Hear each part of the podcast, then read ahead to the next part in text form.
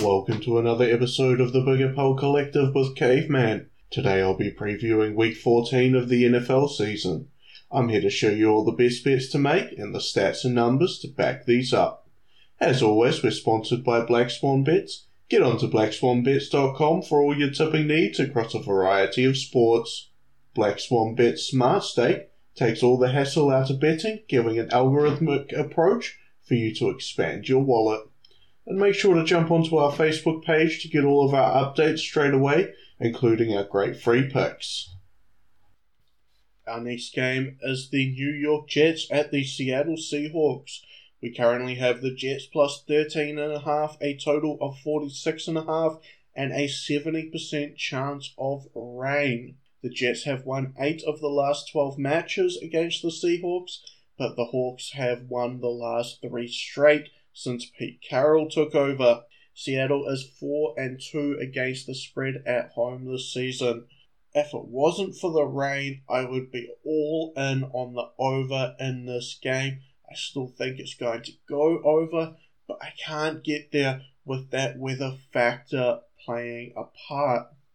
The Seahawks have not won games by more than 10 points much at all over years, maybe the last four or five years.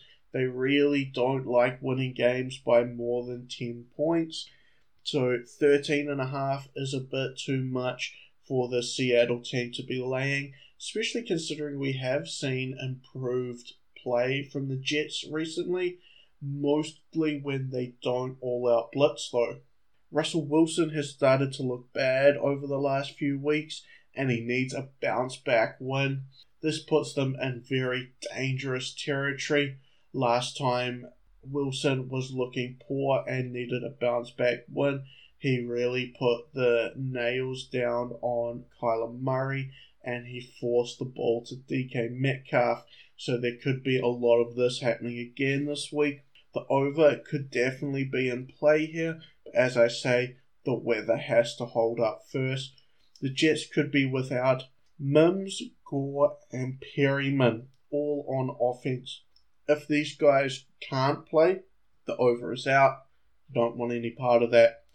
Gregg Williams last week, wow. He really did not want to win that game.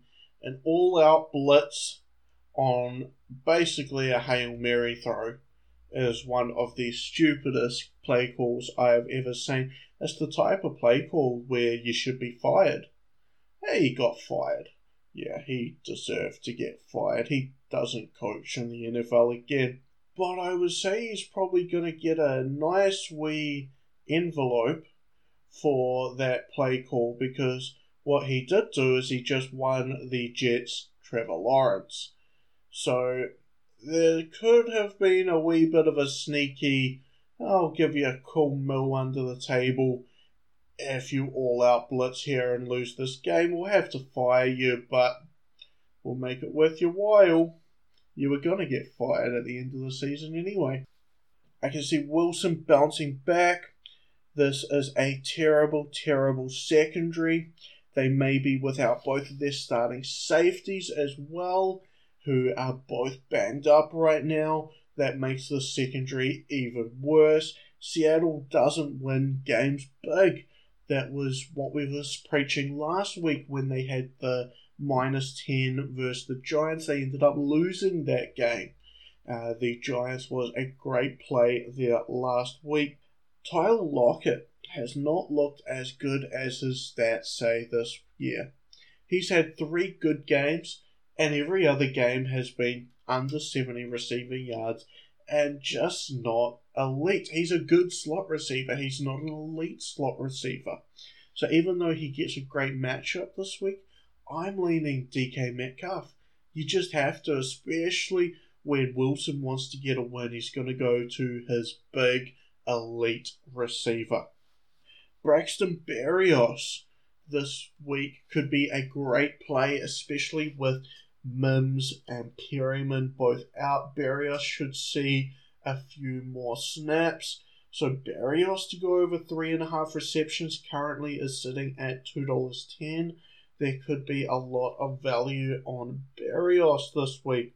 Other player props here Will Dissly gets a great matchup against the team that was torched for 200 yards and two scores by Darren Waller last week. Him to go over 19 and a half receiving yards seems a lovely number there. Russell Wilson's passing yards, I haven't seen a number for it yet, but he could have an absolute day. So I expect him to go for over 300 this week. DK Metcalf over 79 and a half receiving yards. I expect a lot of Wilson's receptions to be going to Metcalf. This guy is elite. He is a boss. Metcalf will be balling out in this one. Tyler Lockett over 66 and a half. Now this one is only matchup based. He gets the good matchup. This could end up being a Tyler Lockett day again where he goes for a massive day. The thing with Tyler Lockett is he's either going to go under that total or he's going to go way, way, way over it. I think there's more of a chance of him going over 120 yards than there is for him going between 70 and 100. He's the type of guy that if he goes big, he goes big. But if he doesn't go big, he's going to be having about 40 to 50 receiving yards on about five or six receptions. So that's just something to keep an eye on for that one. Well, that does it for another episode of the Bigger Pole Collective.